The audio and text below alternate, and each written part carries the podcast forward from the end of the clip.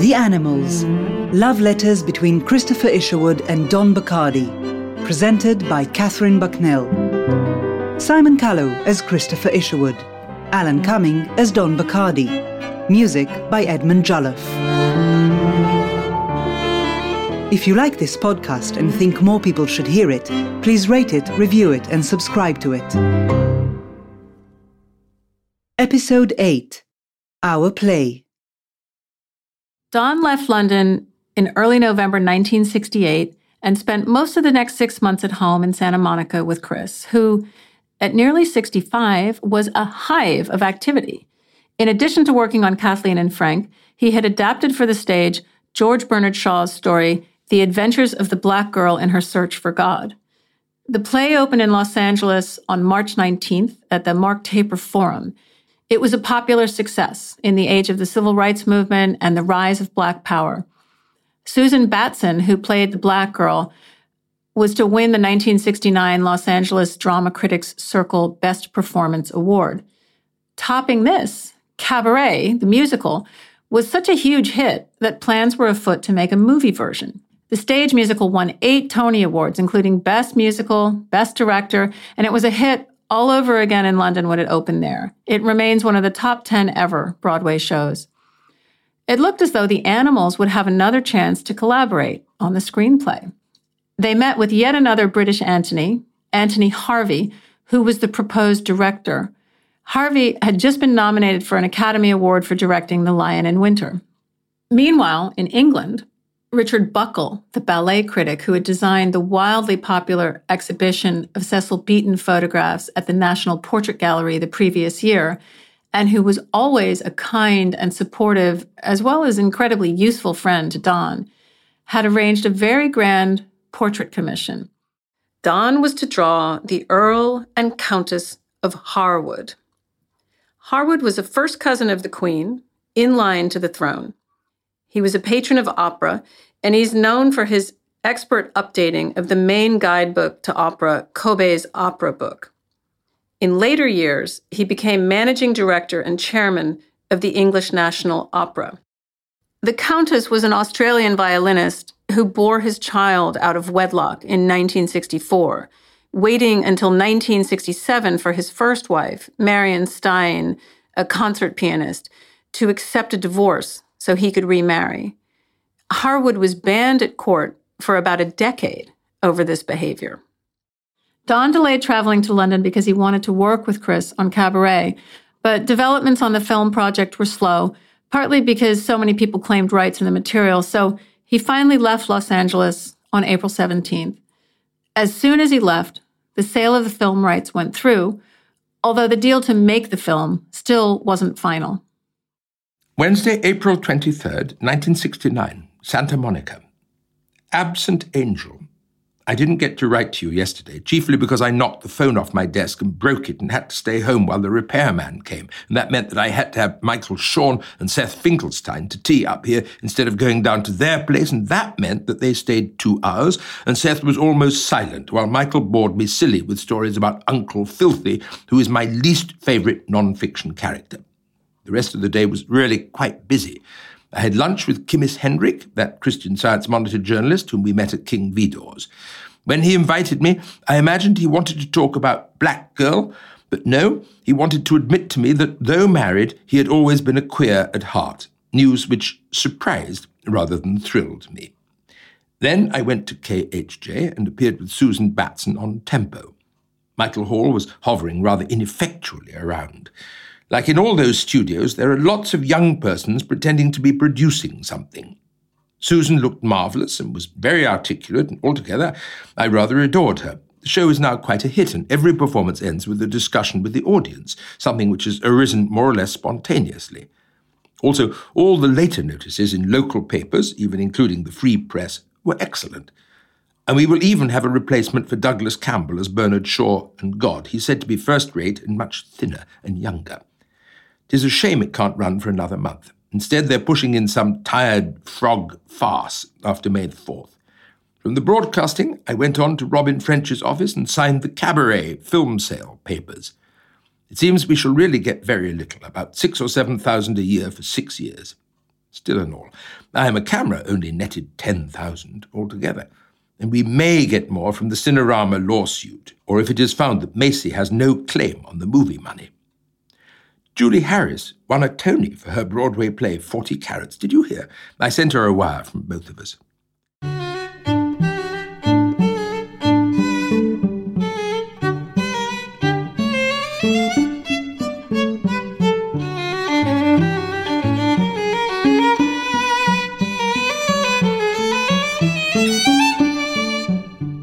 I took old Joe Masselink to the Fuji Gardens on Monday night, which she liked enormously but she dropped a tear or two into the tempura. She says if she can't have Ben, she doesn't want anyone. This is a threat. Oh God, I get so impatient with her, and then I remember how desolate I am without my darling. Miss him so when I'm in the kitchen early and there's no one to pop out and scare old plug. And when that sacred dear Fluff scratches on Dub's door to be let in, and when. But Dub mustn't continue tears flowing fast. This morning he was very good and went jogging on the beach with Jim Bridges to get rid of the big dinner up at Four Oaks which Gavin bought him last night. They're so much better now that they have an upstairs room, quite snug. Christopher Weddo was with us, and the atmosphere was very happy, but not, I felt, lover like. I asked Gavin what he had been doing, and he didn't say one word about Mexico, so maybe that trip was cancelled.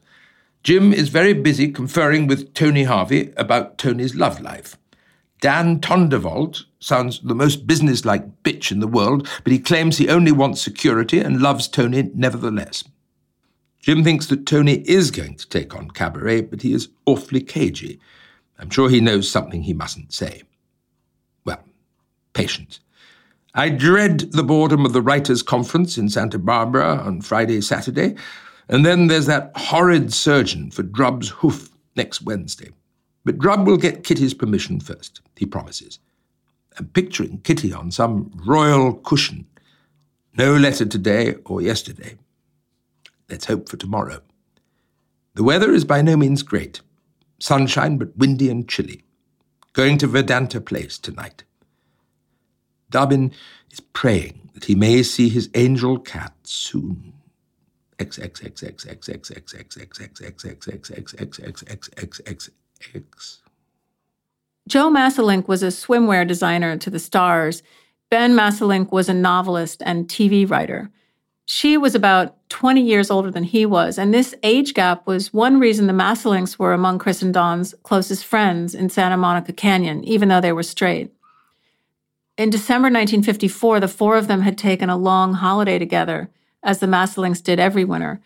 They drove to Mexico City, spending a month on the road, sightseeing, sketching, swimming, and fishing along the way, and returning in January 1955. That trip south of the border had given Isherwood his first vision of down there on a visit. The Masselinks never married, although Joe took Ben's name. Eventually, Ben left Joe and married a younger woman. The surgeon was to decide whether Chris needed an operation to remove the lumps developing in the palm of his left hand.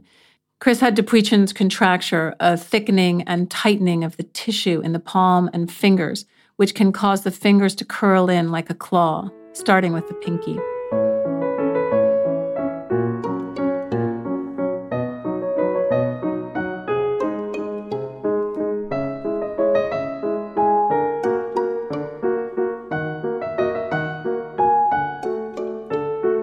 Sunday, April the 20th, 1969. Leeds. Dearest Drubkin, it is 12:45 a.m. A distant, lonely Firkin is sitting up at a dear little night desk, accidentally enough in front of a tilting mirror, in Harewood. The train journey took four hours, an hour and a half more because it's Sunday, so only arrived shortly before 5.30. Lady Harewood and four-year-old child met me at the station, apparently recognising me. A big black portfolio I carried was a hint from a meeting in 1961 with the Tynans and Joan Littlewood, An evening we all spent together having dinner in some King's Road restaurant. What she, in fact, remembered was having met a dear old horse who had made quite an impression on her. She had not, at that time, married Harewood. In fact, she only married him two years ago, though they have a four year old son, a fact they both referred to this evening, though Buckle had already filled me in beforehand. I gather quite a scandal, even for nowadays. Buckle told me that Benjamin Britten, a long-time friend of Harewood, told him to his face he'd never see him again because of his actions. Britton has, I'm told, remained a good friend of the first Lady Harewood. The current one is an Australian, very lively and talkative, an easy averter of awkward silences, a great appetite for life's challenges, a grabber of bull's horns, short haired and well seated. Will be difficult to draw. He is a perfect cross between Milton Berle and Chester Coleman, if you can imagine an English aristocrat being exactly that. Never has the psychophysical analysis been more certain or more revealing. He too is likable and talkative, thank God. Even so, it has not been easy. The real fun begins tomorrow morning. God help a very tiny kitten who is also expected to draw the four year old. To bed now, an especially small trundle bed in a cosy little room with a ticking antique clock. Kitty is prepared for the morrow, if prayers and facial isometrics are sufficient preparation. Kiss, kiss, kiss, kiss, kiss, kiss, kiss, kiss, kiss, kiss. Firkin. Don found the sittings excruciatingly difficult. Nonetheless, the Harewoods liked him and liked his work. Later, they asked him to do more sittings in London. Tuesday, April 22nd, 1969. Darling Drumpkin. I'm on train heading back to London. After all Kitty's harsh words, old Harewood was very nice this morning and gave Kitty a personally conducted tour of the house instead of answering a large pile of mail which arrived this morning and I know was weighing on him. Then he drove me into Leeds to catch my train. He seemed altogether more sympathetic and harassed old Pooch faithfully guarding the family house. The Chester Coleman Milton Berle likeness still seems profound, and alas, appeared even stronger in yesterday's drawings. In contrast to Harewood's semi transformation, the little master would barely speak to me at breakfast this morning, and formally gave me a goodbye handshake only when bidden to by his mother. Until then, we only regarded each other sulkily from across the table. Oh, I am so relieved to be away from there. Though this morning's tour was of interest, especially since I'd read through a guidebook Buckle had edited and given to me before I left London, so at least I had a vague idea of what I was being shown most of the time. The paintings are the most distinguished and dullest kind of masterworks, but the Adam ceilings are pretty and the Chippendale, if not nearly as ravishing for me as it seems to be for others, is at least impressive in its workmanship and variety of design. But oh, the weight and gloom of the place, with all of its objects and furnishings, the slow, grim hell of possessions, and the heavy yoke of position and responsibility they impose. And as though he hadn't suffered enough, Harewood started a collection of Leeds pottery only two years ago he already has a whole great caseful. What is attractive is the country itself. It's a very big estate with brown or pale green grassy slopes and hills, dotted with black sheep and edged by woods. A pretty artificial lake, too. Old Dubbin could have grazed quite placidly or cantered gracefully in and out or up and down, tossing his mane in the misty air. Frazzle Firm misses him so.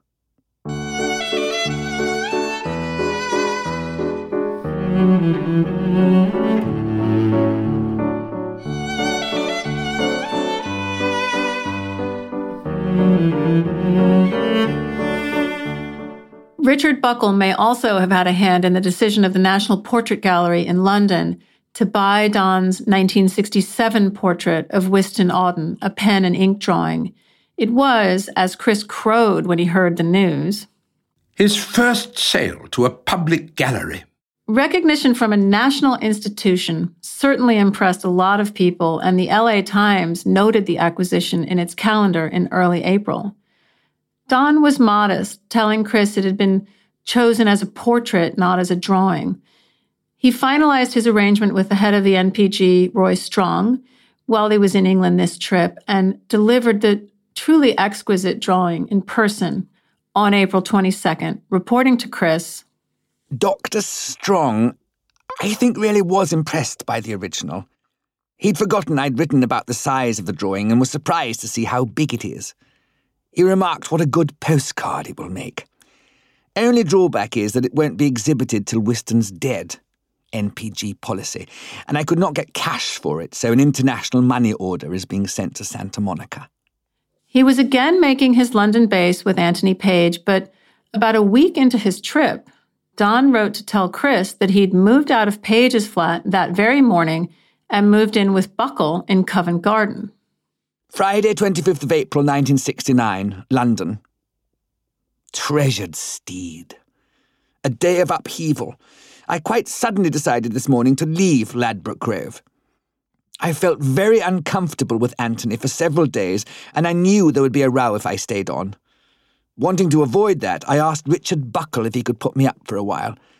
So I'm now set up at Henrietta Street, which is very pleasant, if staying with other people can ever be pleasant. At least there are attractive views of Covent Garden, etc., from the windows. And Richard is very sweet. I've not told him why I left Antony's, nor has he asked. Antony has been in a terribly tense state due to the collapse of the Women Beware Women production. Under the strain of these last few days, really since I got here, being with him has been very difficult. He has very little idea, I think, of what he's like, and so it's almost impossible to talk to him and I knew that even to attempt to tell him how I felt would only have meant a quarrel. So I packed up and left while he was out to lunch today, leaving a brief note to say where I'd gone to. I hope he won't be angry or upset, but even if he is, I can't help it. It seemed the best, if not the only thing I could do. We've been finding it increasingly difficult to get along together. In fact, the only way we could manage it was for me to keep my mouth shut. The fact is, I think we are chemically an unsafe mixture, and being as we were in very confined quarters, there was bound to be an explosion if I didn't get out. I am very sorry in a way, but glad at least to have found this out without too much unpleasantness. I can't help feeling a sense of relief. I asked him in my note to leave any letters for me downstairs in the hall, so Kitty will collect all horse messages but write to me, care of Buckle, 34 Henrietta Street, WC2 from now on. Kitty needs so his old naggin's encouragement. With all of a kitten's loving heart, as always, T.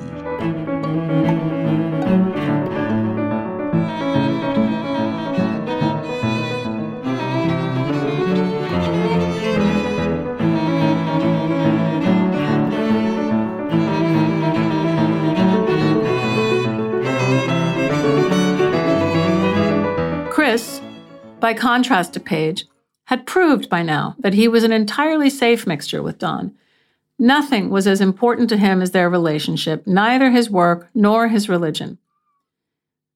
With regard to his religion, he understood his love for Don as a way of expressing his devotion to Ramakrishna.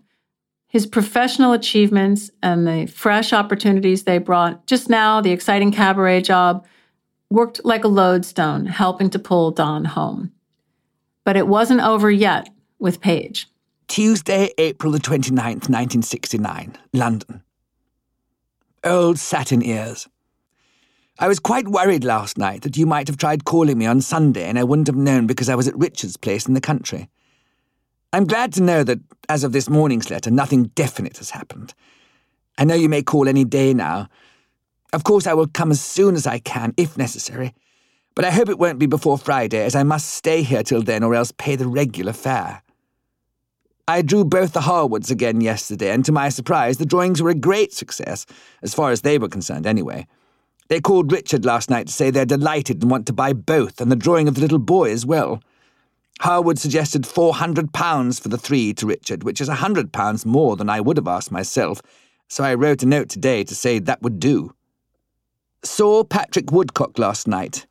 He is still in love with David, who is both TB and a lover, but doesn't see him and is suffering.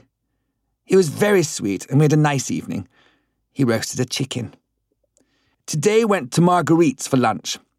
She had Lady Caroline Blackwood Freud Citkowitz, Kasmin's Hockney Gallery partner Sheridan Dufferin and wife, and Patrick Procktor, who Marguerite had never met. The party was a great success, particularly for Marguerite and Patrick, who got along marvellously, rather to my surprise and certainly to my relief. Caroline looks much older, but quite wonderful in a way. She's turned into quite an original sort of English eccentric with a quirky walk and unbalanced stance and very black teeth. Even the Dufferins were quite pleasant. I forgot to tell you, I think that Marguerite has, believe it or not, got her friend John Foster to buy the Hockney painting of us for her birthday Sunday. I don't know whether I'm pleased or not. I'd rather begun to see it in my mind's eye in some terribly distinguished museum.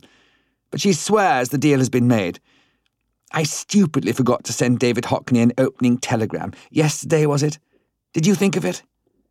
I'm going off now to a Wheeler's restaurant in the Brompton Road to have an early dinner with Anthony, who has to give a lecture on Godot at some school.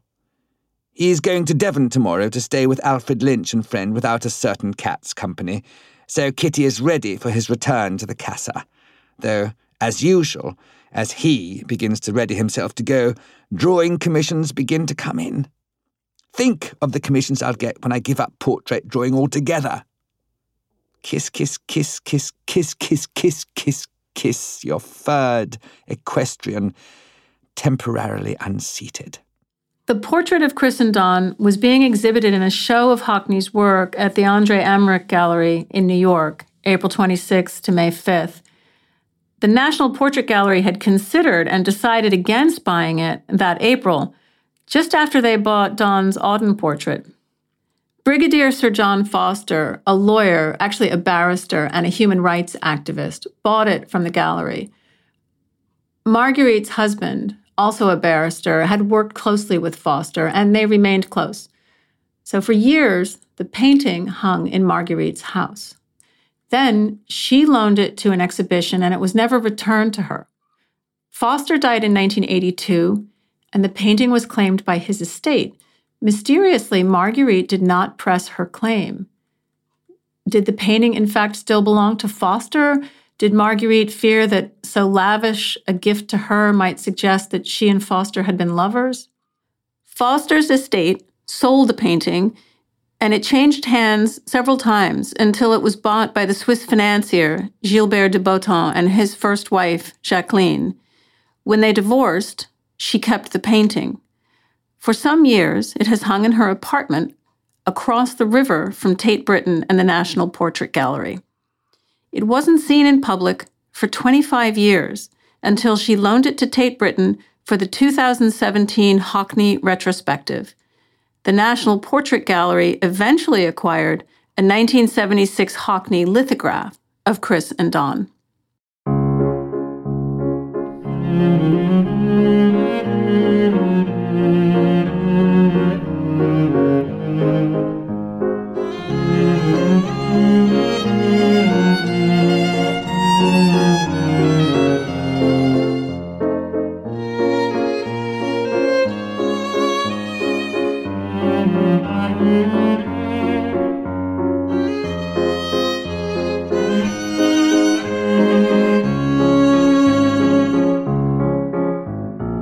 On April 29, 1969, Chris telephoned Don in London to say that the cabaret film deal had at last been signed.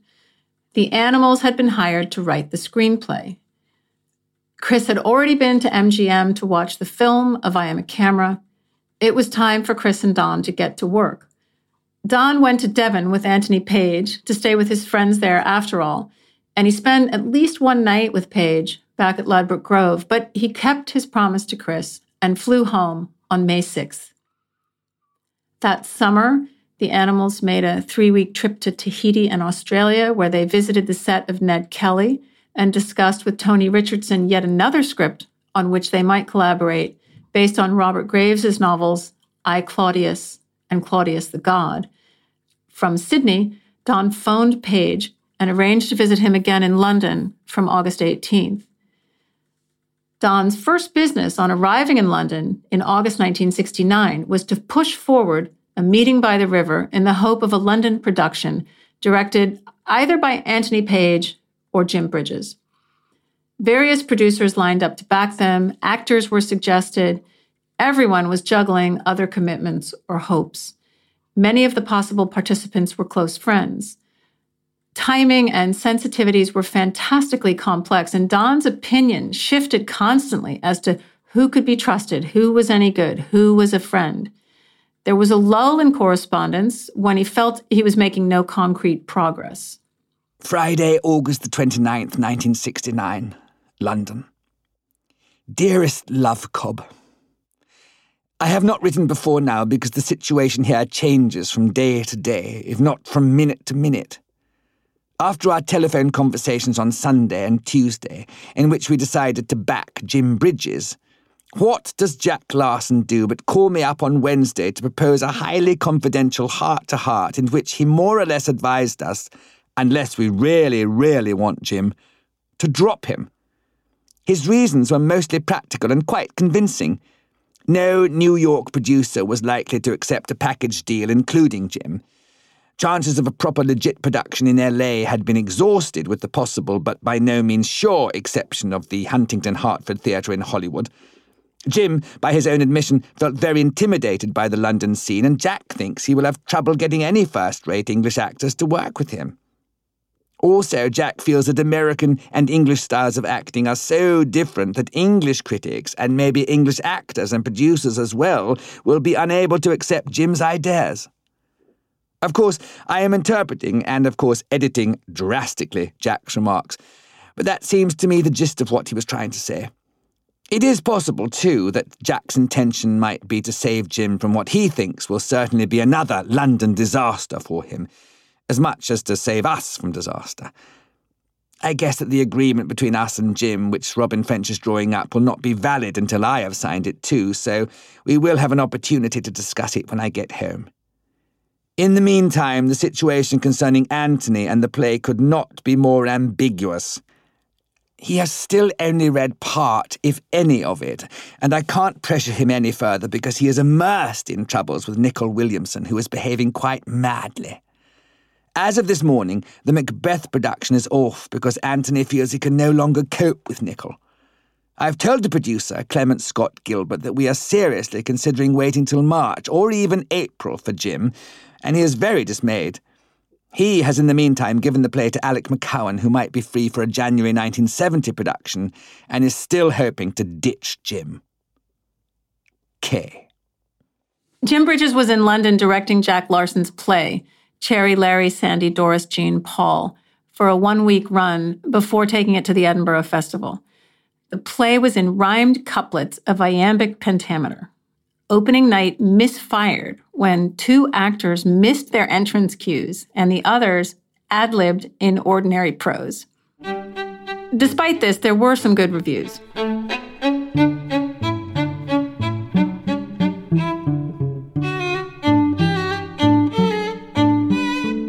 The London negotiations over a meeting by the river dragged on until Don finally went home to Los Angeles to get on with his painting.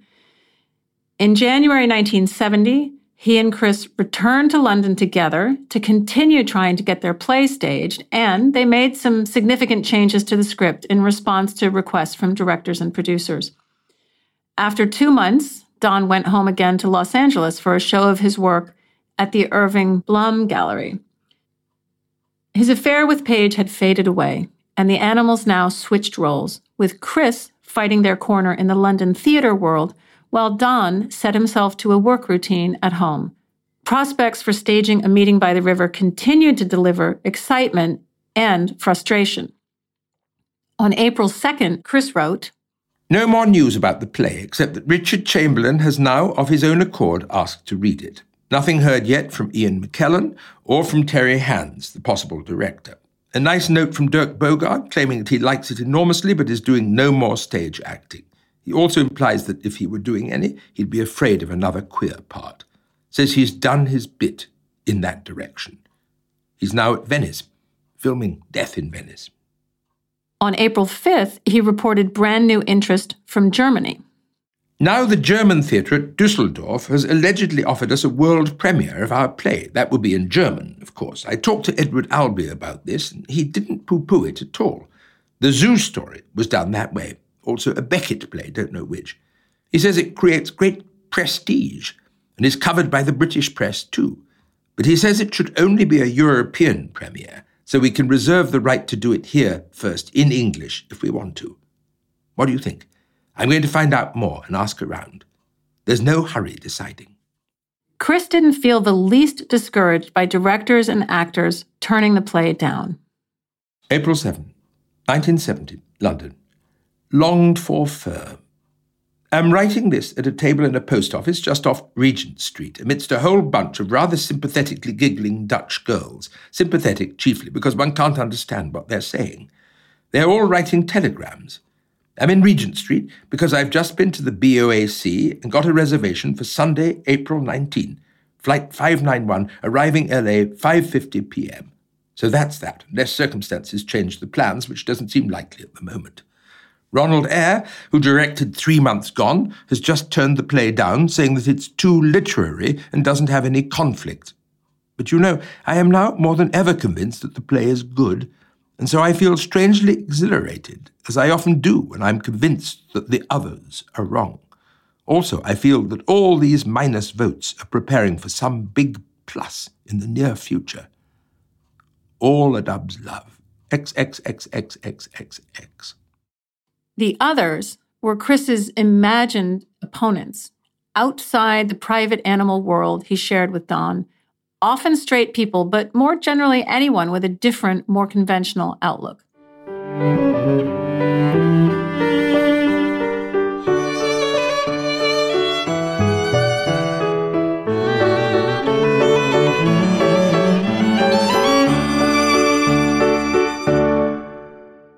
Chris's next letter to Don reported that Dodie Smith and her husband, Alec Beesley, completely dismissed Eyre's opinion of a meeting by the river the Beesleys were the couple who had first suggested to John Van Druten in 1951 that he make a play out of Chris's Sally Bowles.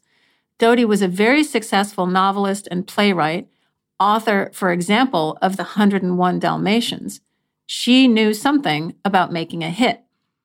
April 8, 1970, London. Darling Snowtail was hoping for perhaps a word from my angel to cheer old Grub's path through life until the blessed 19th. I think the mails are being delayed. They've kept writing to Kitty nearly every day since the second or third, and will continue to do so. I'm now definitely going to see my brother Richard again on Monday next, the 13th, staying till the 16th, then back here for the last three days. What do you want done with your drawing paper, which was left down in the workroom? I presume you'll say, Leave it there with a note to Bill Harris asking him to keep it till I'm in London again. Otherwise, I would have to buy a portfolio to carry it home in. Oh, joy! A lovely letter just arrived from Firkin. As I wrote this word, Mrs. G, who is cleaning, scratched the door exactly the way Kitty does when he wants to be let into Dobbin's workroom. It made old horse's heart jump.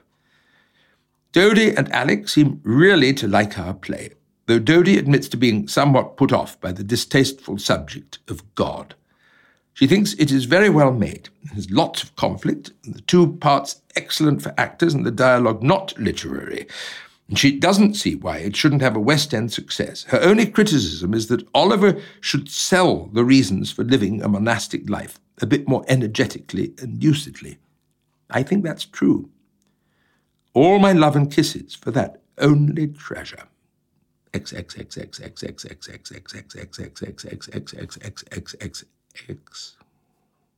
A meeting by the river was staged successfully in Los Angeles at the Mark Taper Forum in April 1972, directed by Jim Bridges.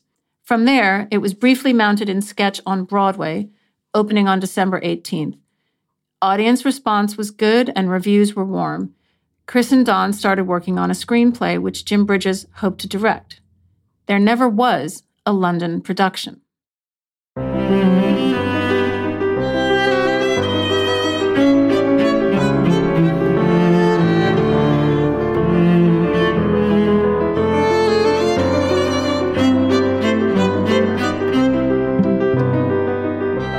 The Animals, a selection from the book The Animals Love Letters between Christopher Isherwood and Don Bachardy, presented by Katherine Bucknell.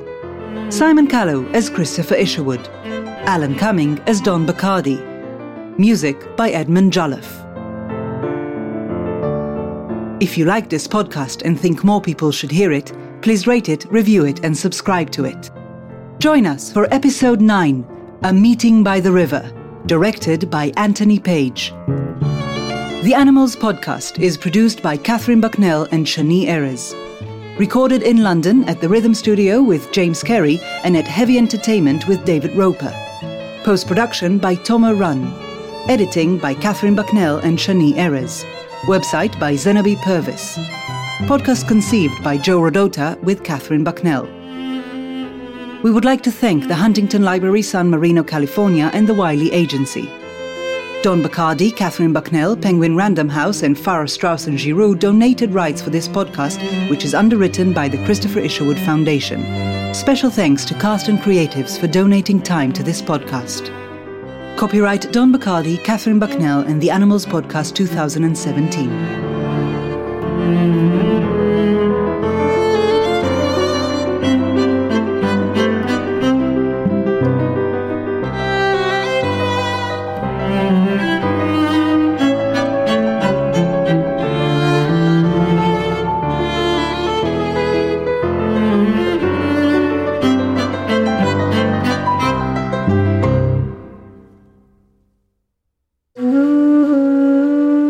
Height of World War II, Christopher Isherwood, a pacifist, spent a year in a California monastery before deciding that he couldn't take vows as a Hindu monk.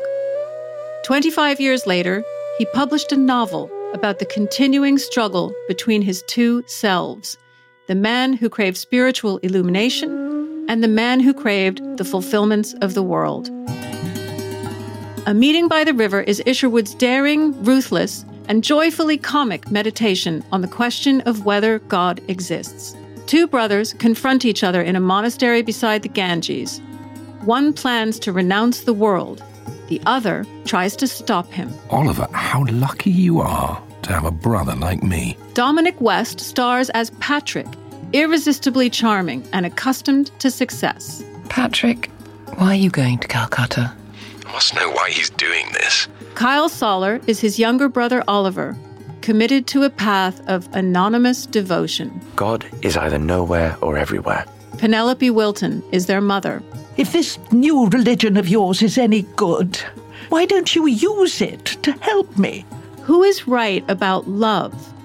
What does it mean to be saved? You gonna tell him about us? Are you mad? He's a monk. When don't monks know the facts of life? They try hard to forget them. Oh, Patrick! Directed by Anthony Page, adapted by Christopher Isherwood and Don Bachardy from Isherwood's last novel, A Meeting by the River. Join us for the culminating episodes of the Animals podcast. Sooner or later, you might have to ask yourself if there wasn't some truth in what I believe. Considering your way of life, wouldn't that be a bit inconvenient? Listen online at theanimalspodcast.com and follow us on Twitter at Animals Podcast.